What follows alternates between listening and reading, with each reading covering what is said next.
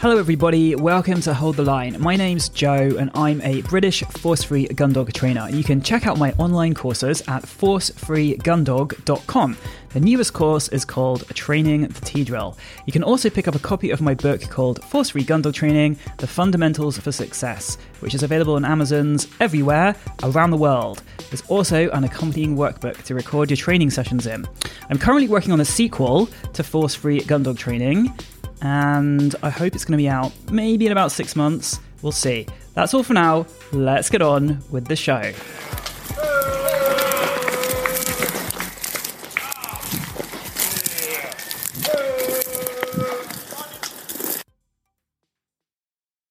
Train your gun dog without force or fear.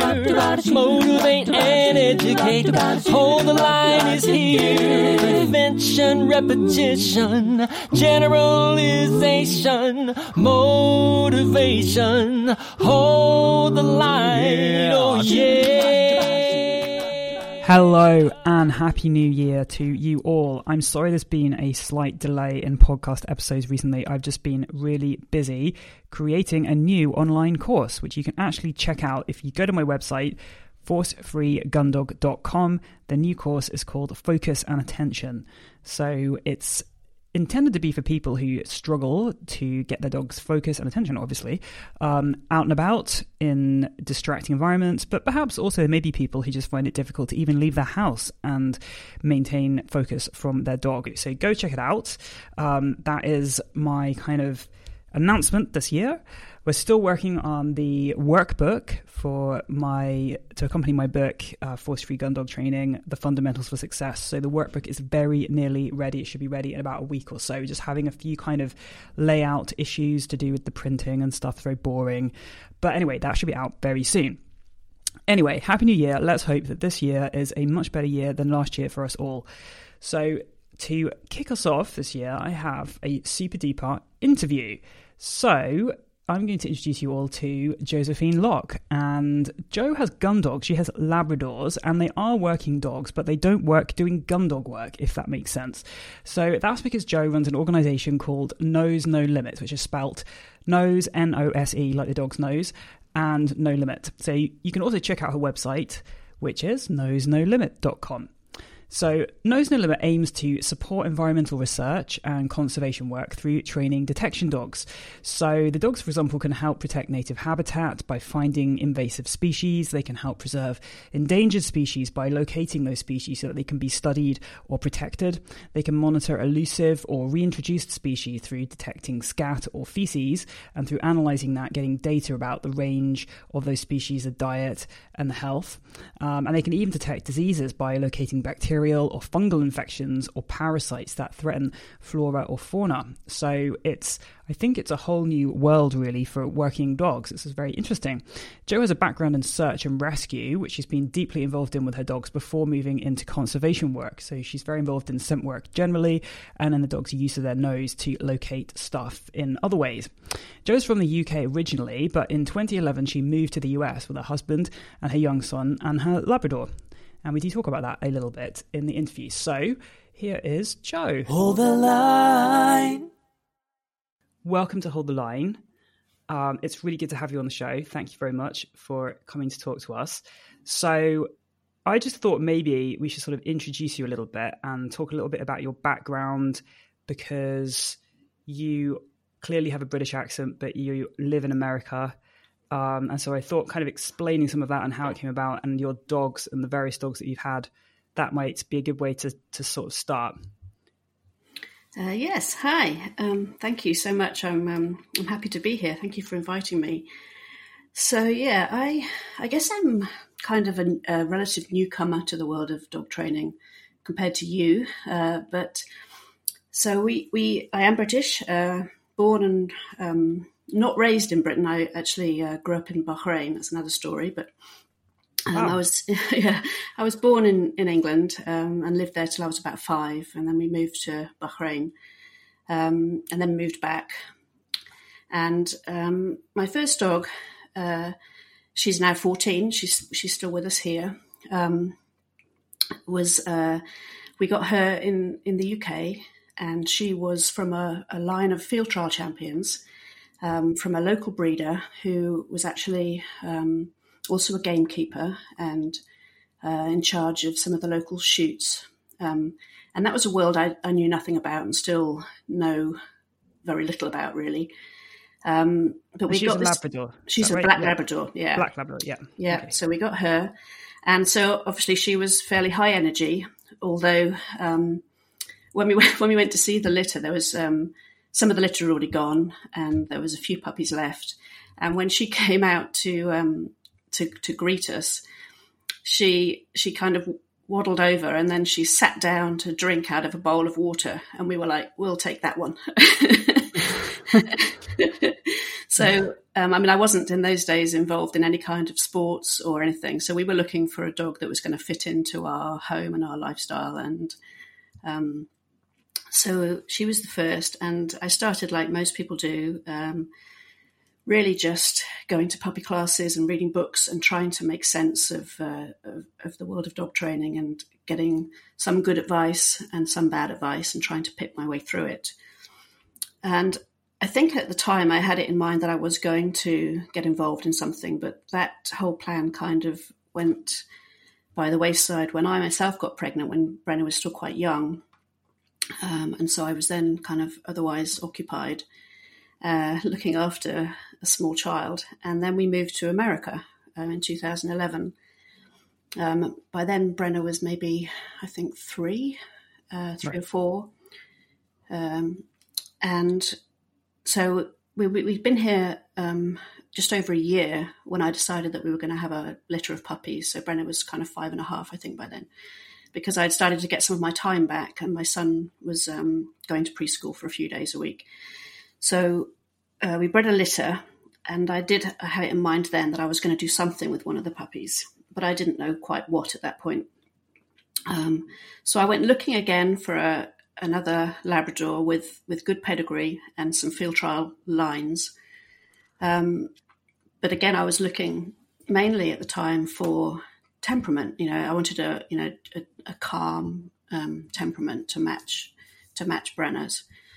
Uh, we bred the litter, and I kept a dog. And the sort of long and the short story is that uh, I then got into search and rescue, um, and I've been doing that now for eight years with with Willow.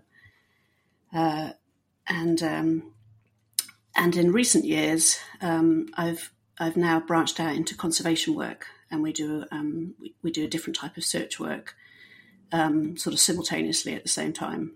Um,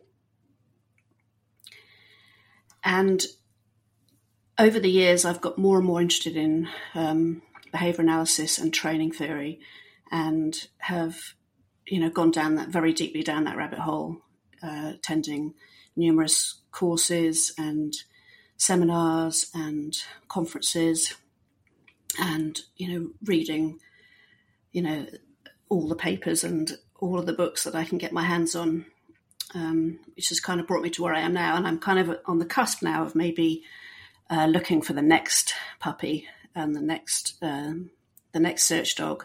And this time it won't be um, it, will be a, a, dog that I get from a breeder rather than a, a litter that I breed myself. So it's you know it's stepping into a whole new world that I so, haven't so tried what, before. I was going to say, what led you to decide not to breed Willow and then keep you know like keep bred Brenna rather than getting a puppy in? Well, um, I actually did um, want to breed Willow, um, and um, I looked into it, and I was I was all sort of set to do it. And then we we actually moved to Los Angeles for two years, and we lived in a house, a rented house there, which and we had we had to make sp- uh, special um, adjustments to the contract uh, to allow us to have the two dogs because initially they didn't want animals in the house, um, but when they discovered that I was a trainer and that the, the dogs were well, one of the dogs was a working dog um, in search and rescue, and they understood that they they were well trained. They kind of made allowances, but that they, we had a limit; we weren't allowed any more. Um, and so by the time we, we actually moved back to Indianapolis, um, uh, Willow was getting to the point where I was I was nervous about her age. Um, but I did get her checked out and went through all the health checks, and the vet the vet, vet said actually that it would be fine. But when I came to actually try and organise it, um, she didn't come into heat as scheduled. Um, she she was a lot later than she was um, than she was predicted to come into heat. Um, and then when she sorry when she did come into heat, um, we were in the middle of a, a bad uh, snowstorm, and the sire that I'd picked out was actually down in Tennessee, which was um, about twelve hour drive. Um, right. And it was just, it, I just thought, okay, this is not supposed to happen. so yeah, I just canned the idea. Right. Right. And so, but you did have, with your first list when you read Brenna, was how did you choose that stud dog? Because obviously you presumably had a very sort of um, a breeding, a pedigree that was very British. And so how did you go about finding a stud dog? It was presumably a very big outcross. Presumably the stud dog was American. Was that right? Or yes, uh, yes, that's correct. He, he was. Um, well, um, I didn't know quite as much as I do now, so a lot of it was more luck than than um, than skill, really. But I had I had some kind of notion about what I was looking for, um, and I was um, I was kind of primarily concerned about um, features like health and long, longevity and and sort of um, behavioral tendencies. Um, I was looking for, you know, a certain type of temperament and a certain type of physique. So I was looking for a small, um, you know, a, so a, Labrador that was that was a had had field a field trial look to him rather than um, a show dog look right. to him. So looking for one that was kind of 40 to 50 pounds, not, you know, 60 to 100 pounds. Mm-hmm. Um, I was also um, concerned with breeders that were that were breeding responsibly and looking at looking at those kinds of features rather than one that was primarily concerned with you know how straight their tails were or what color their eyes were. Um, and so it was kind of it was kind of like a gut feel um, at the time, based on some of those decisions, really. Right, because you mentioned wanting to to find a dog that was calm or or placid, and is that something that you feel is useful in sort of scent detection work, or is there a type of Labrador which is too excitable, which you find is is not what you want for that sort of work, or? Well, I have a I maybe have a different sort of view to some of this stuff. So, you know, in the working world, there is um, there's definitely a tendency at the moment for people to look for dogs that are, as you say, um, have a tendency to be very excitable or energetic, or you know, kind of on that that far end of the spectrum of excitability. Um, whereas I I prefer to start at um, more of a kind of like um, calm, thoughtful predisposition, and then build up those motivations rather than try and kind of like bring that energy level back down to something that's manageable. Right. Is that due to experience with trying to train those sorts of more excitable dogs and seeing what happens when you try to do that, or?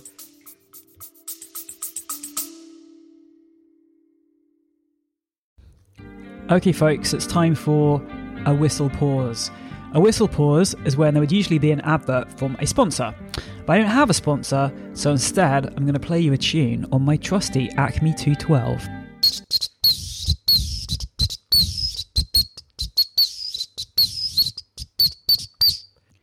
Now, the tune there is slightly hampered by the fact that the 212 is just one pitch, but I hope you can appreciate the rhythm. Now, the reason that we've got this beautiful whistle pause instead of an advert is because I don't get any funding for this podcast or sponsorship. I record it, edit it, upload it myself, and I pay for the server.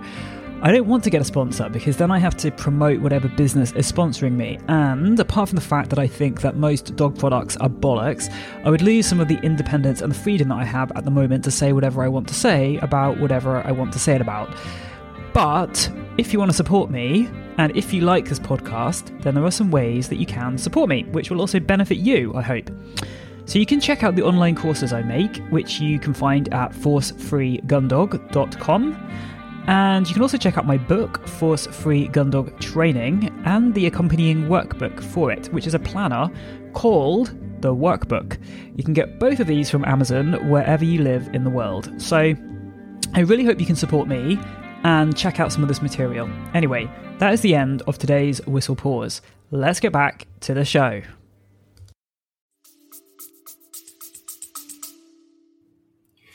Um, it's it's kind of based on experience of seeing um, the struggles people go through with those sorts of dogs, um, and it's also kind of a practicality in that um, you know one of the things that I need is is not just a dog for for working, but also a dog that can fit into a house with children and you know a husband that doesn't want the house you know chewed to pieces and um, and that kind of thing. So it's it's it's it's kind of trying to balance out those two, you know, what seems to be on the surface conflicting um, t- conflicting things, because you know I I think that behaviour is much more malleable and you know plastic than we perhaps um, you know it.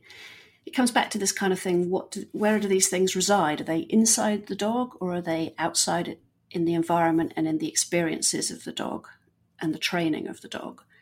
And I think we can do an awful lot with, as long as you've got like a healthy baseline of genetics and um, you've got a breed that is suited for the type of environment you're going to be working in and the type of thing that you're going to be doing. You can then um, you can do an awful lot with that um, with that and, and mold that behavior in the direction you want with and change the motivations of that dog. Right. Does so your kind sense? of baseline is to go for the sort of more the calmer dog, which then you can work on exciting them and enthusing, enthusing them and motivating them where you need that. Yeah. Um, and how does this fit in now with your new challenge of finding a breeder now to to get your next puppy? And how how is that going to work out? Are you going to let the breeder choose the puppy for you, or you will you choose the puppy? And if so, how will you? What are you looking for in that?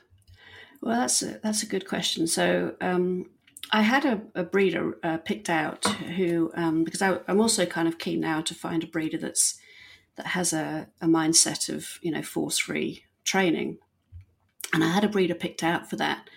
But again, it was a it's a long drive away, and the pandemic that um, that seemed like that might be quite problematic. So I um, would have it had a um, was contacted by another search and rescue handler who was having a, a breed of pup, a litter of puppies, um, and so I was going to be able because she was closer to where I to where I live. It was going to give me um, access from an early age potentially, which was appealing, and um, and so I was going to go for a, a puppy from that litter, but it it looks as though that might not happen now because I literally mm. just had a, a, message yesterday to say that uh, the X-ray shows that the litter might only have a singleton in there.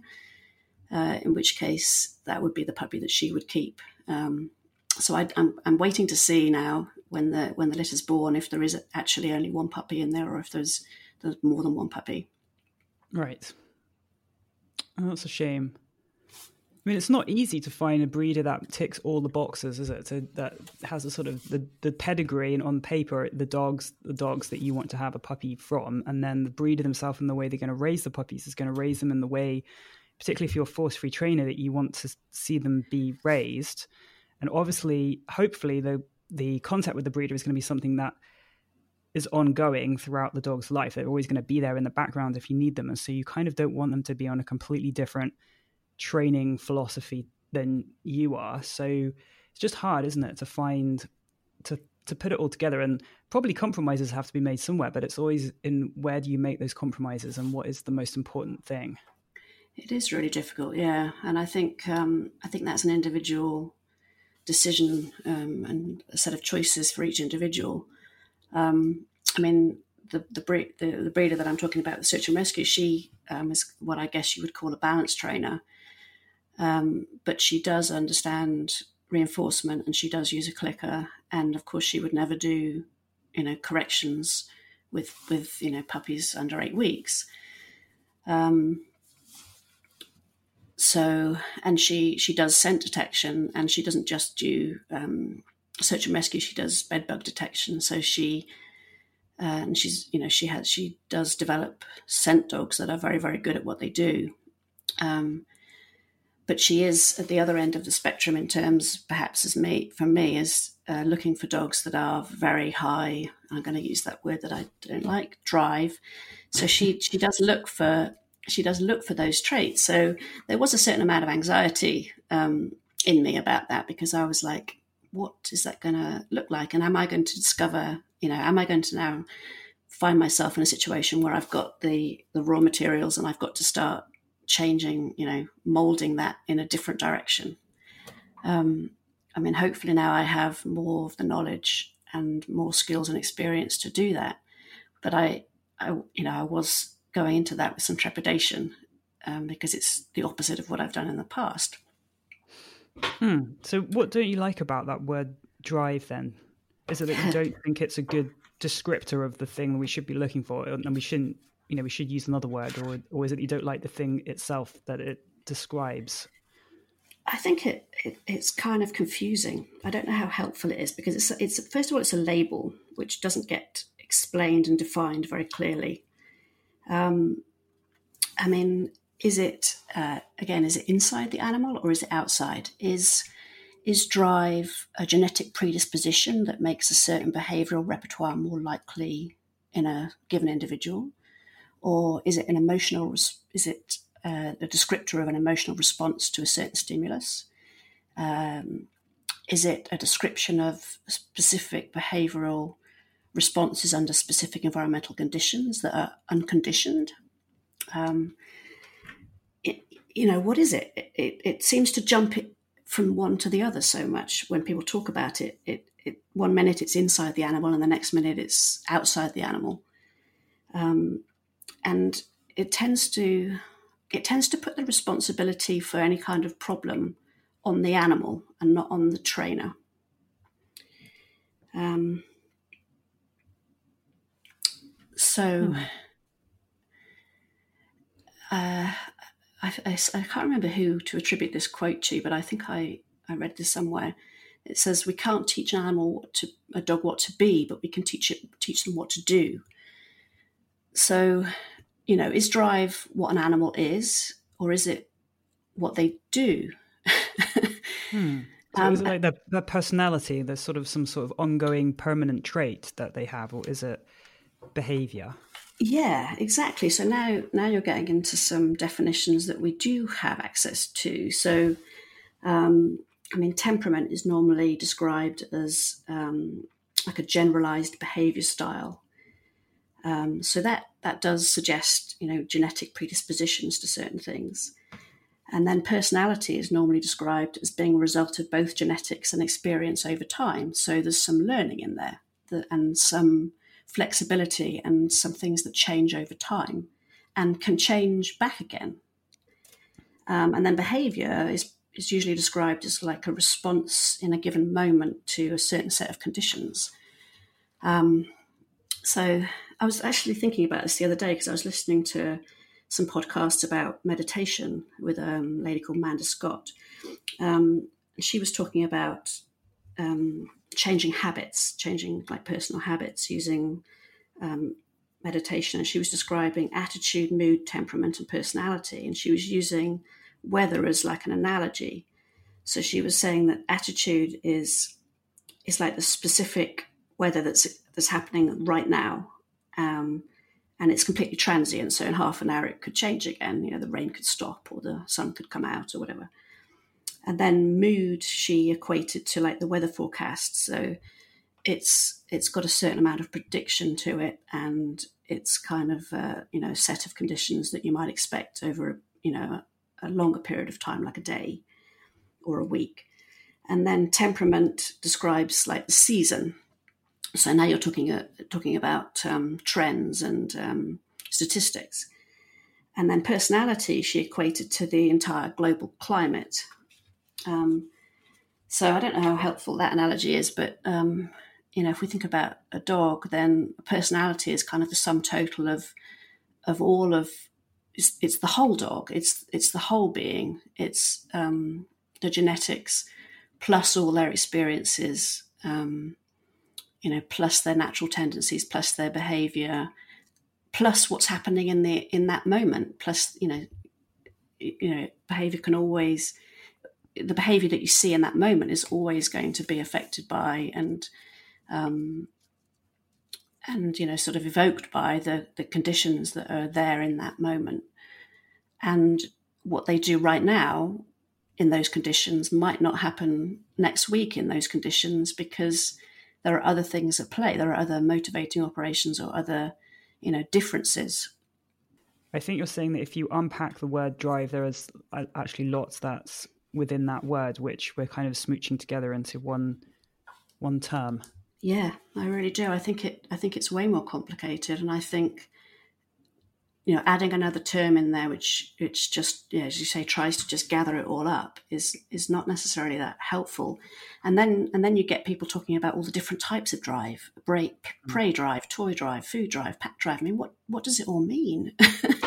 hmm. um, so to go back to your dogs and what you do with your dogs now? So it sounds like Brenna is is kind of retired. She she's fourteen now. You mentioned, and yes, so, she is. So she, what did you do with her? You did search and rescue with her, but you didn't uh, do the conservation work. Is that right? Or... I didn't do I didn't do anything with um, working wise with Brenna. Um, she she has just well, I say just she's been a um, you know wonderful you know family member of the family, um, and she she was Willow's mother, um, but I'd never did any search and rescue or any search work with her. If I'd have known what I know now and had had the opportunities and the and knew the people that I knew now, I would certainly have. Um, I certainly would have done, and I think she would have actually been, in some ways, even better than Willow. Um, she still, she still sort of outsmarts her daughter with her nose quite regularly when they're searching for food in the grass or, you know, tennis balls in the hedge or whatever.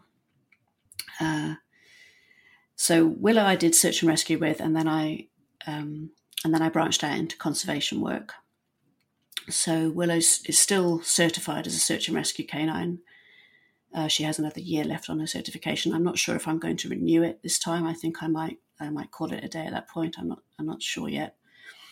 Um, because we're you know we're, we're trying to um, we're trying to do more and more conservation stuff. Uh, so there's lots of plans in the on the horizon for for hopefully more target species to train her to find. Well, she'll be eight in December, so that's that's why I'm starting to think about a new puppy. Um, I mean, she's still um, she's still very fit, very agile, and and can still she still has a lot of stamina. So it's not like I'm looking to retire her anytime soon. Um, but I do need to start thinking about training the next one because you know it it, uh, it takes a good year, year and a half, two years before you have a dog that um, has all the foundation skills and all the maturity to to be able to do that kind of work um, successfully. With Willow, I'm just trying to get this straight. So with Willow, you did the search and rescue work, and then you moved on to the conservation work, but you still do search and rescue with her as well. Mm-hmm. And does, does she find it easy to move between those two different ways of working? Because there's presumably different um, sort of requirements. I think probably search and rescue involves running further and searching more independently, and then the the conservation work is that more closely working with you. And how does she manage to move between those different ways of searching?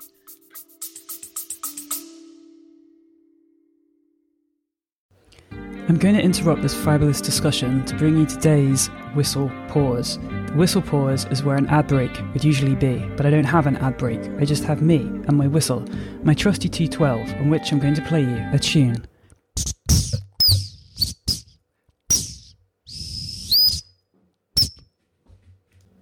Sad thing about my whistle at the moment is that it's dying a little bit, so bits of plastic have broken off so it will only blow if I blow it really loudly, then a note will come out. Otherwise, it's this kind of whispery, hoarse, airy, breathy noise. So I've got another whistle on order, and I'd like to reassure you that the, the whistle pause will improve in quality in future episodes. Now, the reason we don't have an ad break here and you have this whistle pause instead is because I don't have a sponsor. I don't want a sponsor because I want to be completely free to recommend the products I want to recommend. And I don't want to have to recommend a product that I don't believe in or love in order to get sponsorship. So there are some ways you can support me though, because otherwise it is just me making this podcast. So, if you like this podcast, there are some simple things and free things that you can do. One is to share it and to tell other people about it, and to post it on social media, and to promote it whenever you can. The other thing you can do will benefit you as well, I hope. You can check out some of my courses on my online platform, forcefreegundog.com. And you can also check out my book, Force Free Gundog Training, and the accompanying workbook for it, which is a planner called The Workbook. You can get both of these from Amazon, wherever you live. That is the end of today's whistle pause. Let's get back to the show.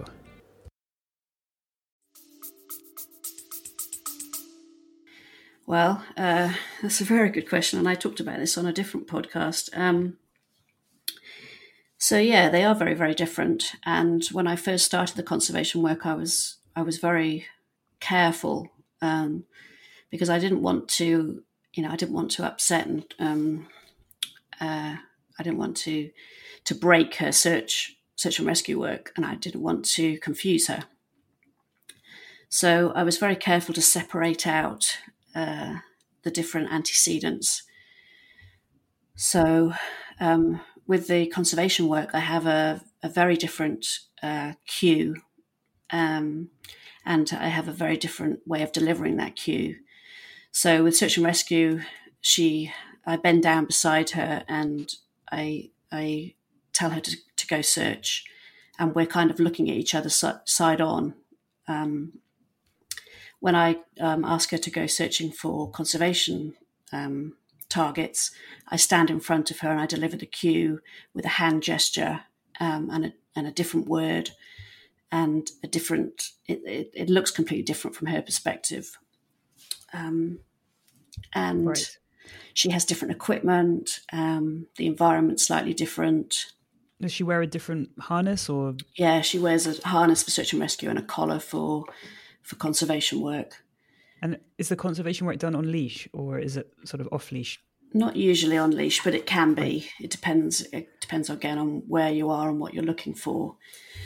Um, it um, it took a while for us to get into the right groove in terms of um, the, the, search style because, as you pointed out, search and rescue, she's going much much further from me. She works kind of more independently, um, and I needed her to be more um, uh, sort of deliberate and more controlled and more methodical is the word I was searching for methodical in her searching pattern um, because we wanted to be able to cover the ground in kind of closer transects and that kind of thing. So I had to learn how to communicate with her. Uh,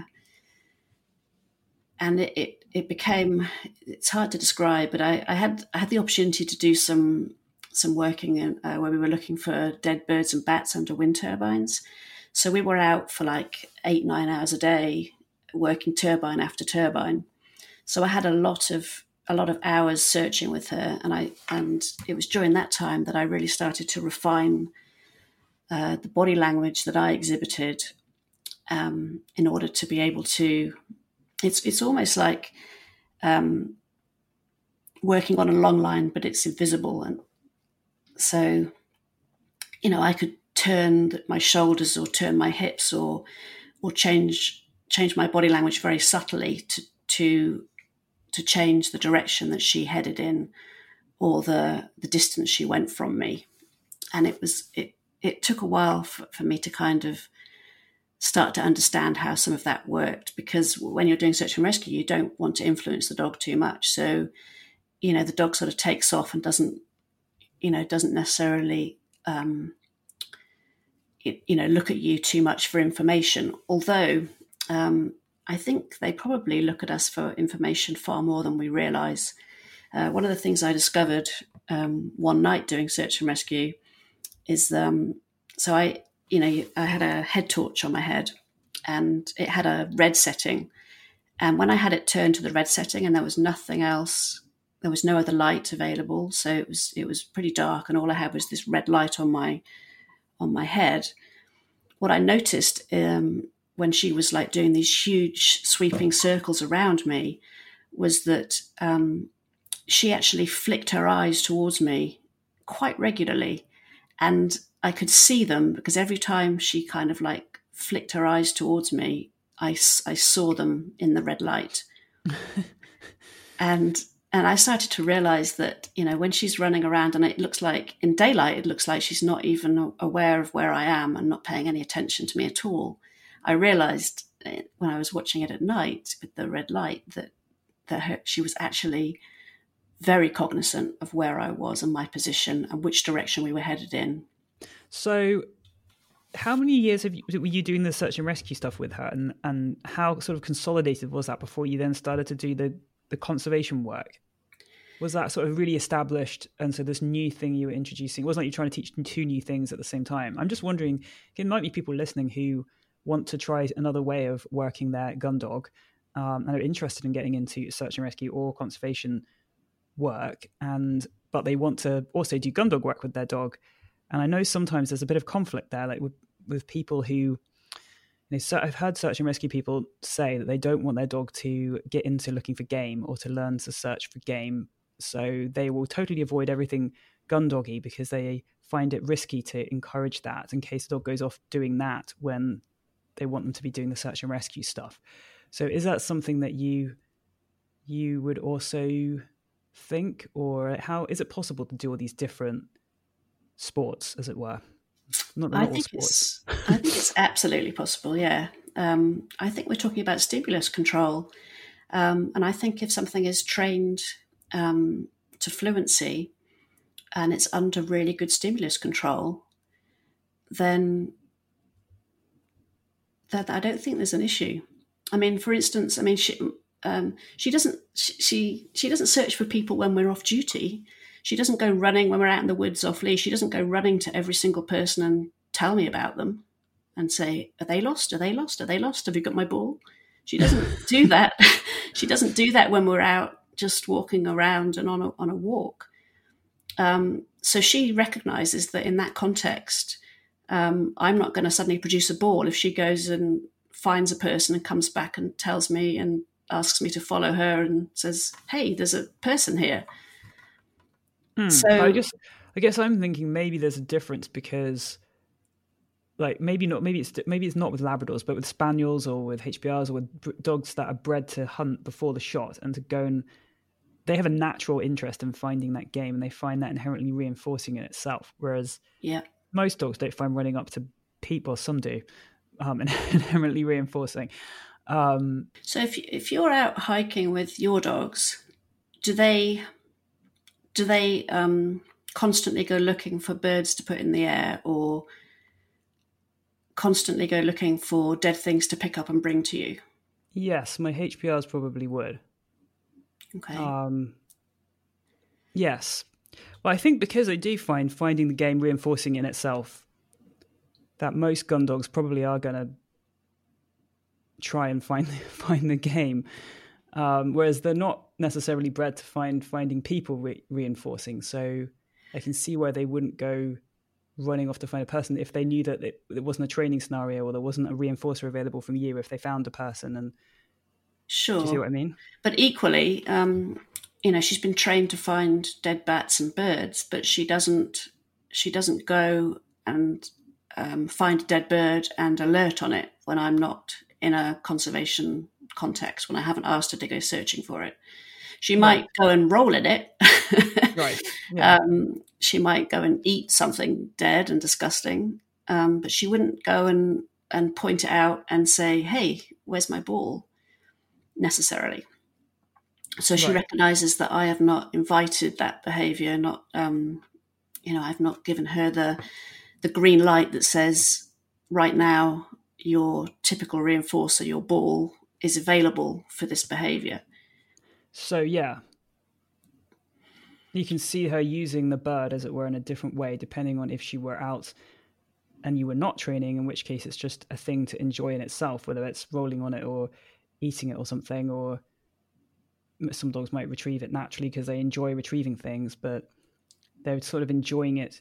It is the reinforcer versus the training scenario where she knows that interacting with the item in a specific way results in reinforcement from you. You do want the job itself, the work itself, to be, you know, the environmental conditions of the work itself to be reinforcing because you don't want the dog to to just be um, doing that that task um, just for the payment because sometimes you know certainly for search work the the the job itself can, can lasts a long time and, and they have to have the stamina to to to work for long periods of time and if it was just for that payment, I'm, I'm not sure how well that would maintain that behavior. So at some point, um, the searching itself must be reinforcing.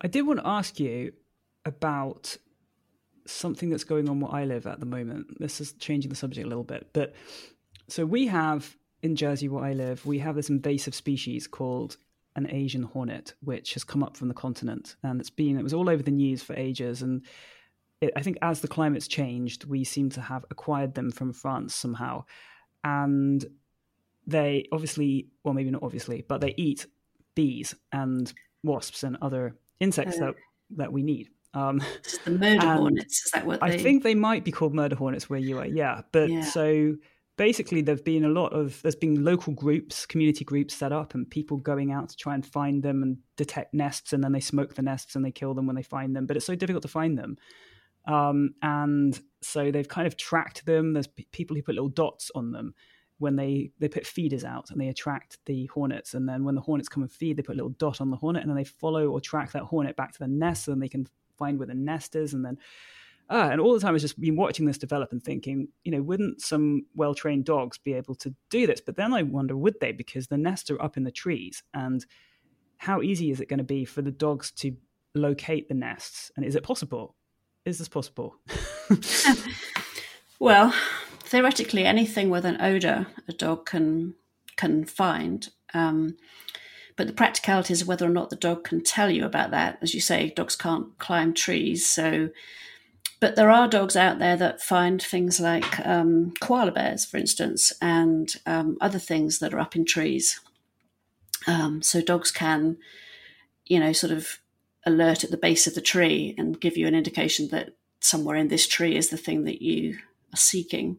They can also do the same things with things that are underground. So they don't necessarily have to be something that the dog can actually get complete access to or get their nose right on to be able to tell you that it's there. Uh, you'd need to think about safety. So are these hornets things that would you know, potentially attack what they would see as a threat?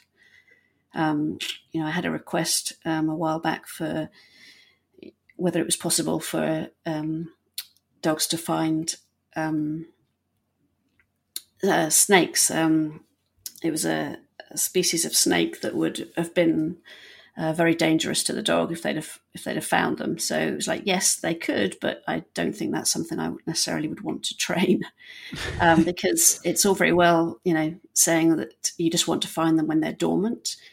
But you know, how, who's to say that? You know, we get back to this question about who's to say that um, if that odor was present when the snakes were up and about, and I happened to be in an area where there was one, would the dog go? You know, would the dog go and explore that and go looking for that odor because it's something that's previously been reinforced? Um, and whilst I have a fair amount of confidence in in being able to put things under stimulus control, would I want to risk that? And the answer, you know, would be no. mm. Right. Um, so, yeah, the answer to your question is yes. Dogs could definitely, um, if it's you know got an odor, the dogs can definitely be trained to find it. And what would the what would the ideal odor be? Would it be the hornet? Would it be the nest? Would it be the material inside the nest, or the I don't know waxy honey stuff if they make any of that. I don't know anything about Asian hornets, yeah. but what would the what would be the ideal substance? I this would be a, this would be a question I couldn't answer right now. I'd have to talk to the biologists, to people that um, yeah, I'd have to talk to the people that that uh, you know the entomologists that knew something about this um, particular species and could tell me all the ins and outs of that. We can't smell these things. That's half the trouble. So you would probably want to to try some of you know a selection of these things, um, depending on what it is you're trying to.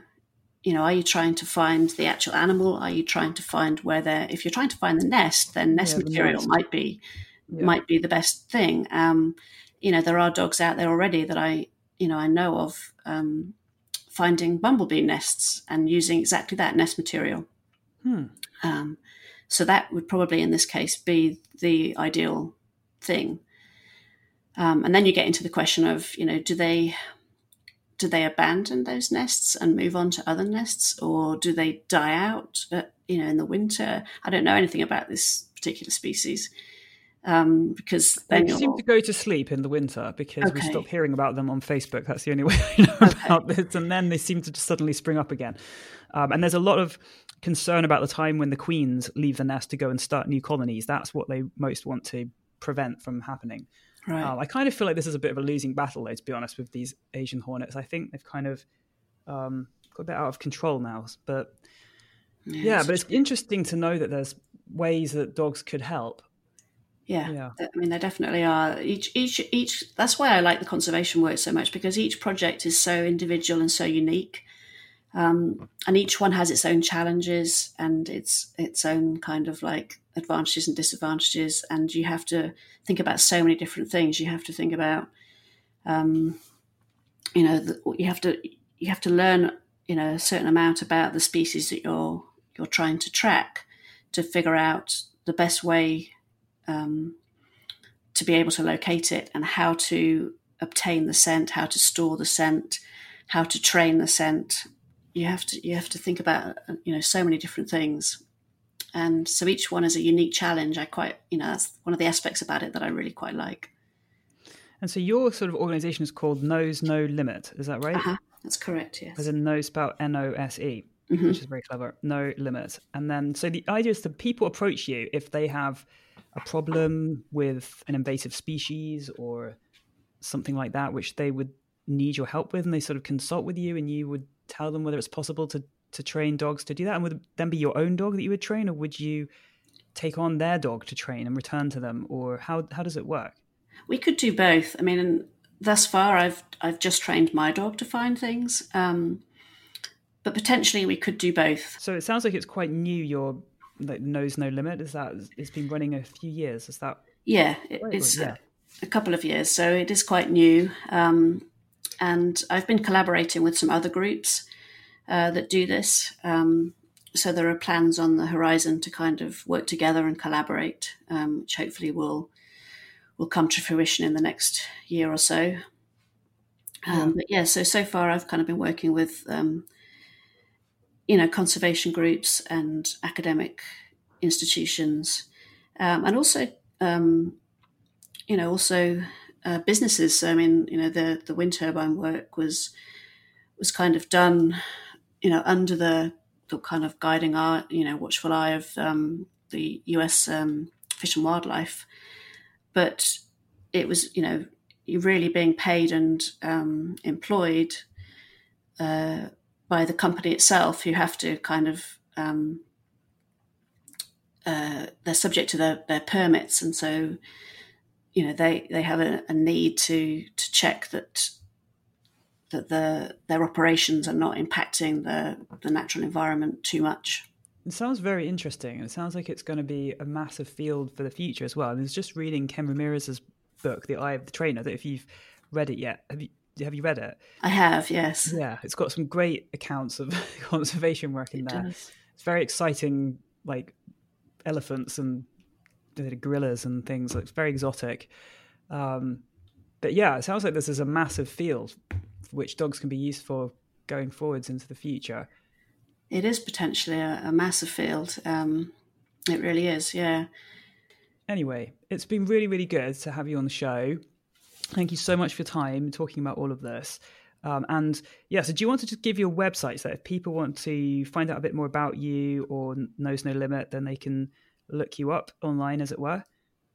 Yes, thank you. Um, it's it's nose n o s e no limit, N O L I M I T, and that's all one word, dot com. Excellent. Well, thank you very much for your time. Um, and it was great to have you on the show. Yeah, thank you very much. Thanks for inviting me. It's been great. Thank you. Hold